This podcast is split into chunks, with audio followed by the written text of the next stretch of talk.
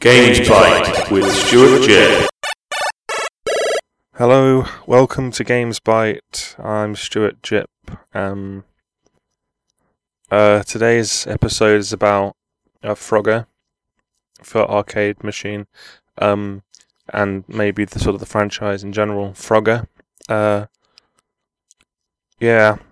Sorry, this episode is so late. Um, my dad kind of got on my case about wasting my time doing podcasts and playing video games, and I said, I, I don't play video games that much, Dad. I mean, you you waste your time with your genealogy stuff, so you know, I feel like I should be able to do what I want, really. I, you know. anyway, um, yeah, uh, Frogger, Frogger.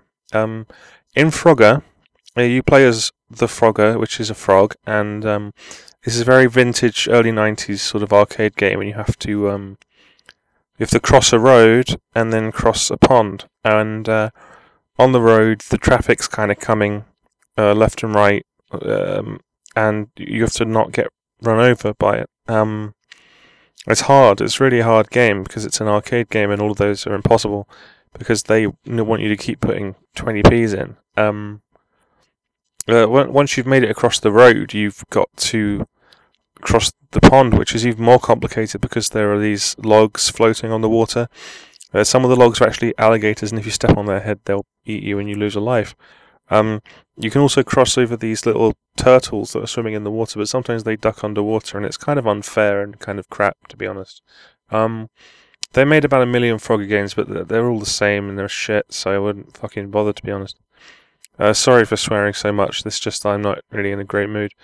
Um, uh, couldn't. I had a guest lined up, but they pulled out, unfortunately. Um, they they weren't interested. Anyway, yeah. Um, see you next time on Games Bite, where I'll be talking about another games. Games Bite with Stuart Jebb.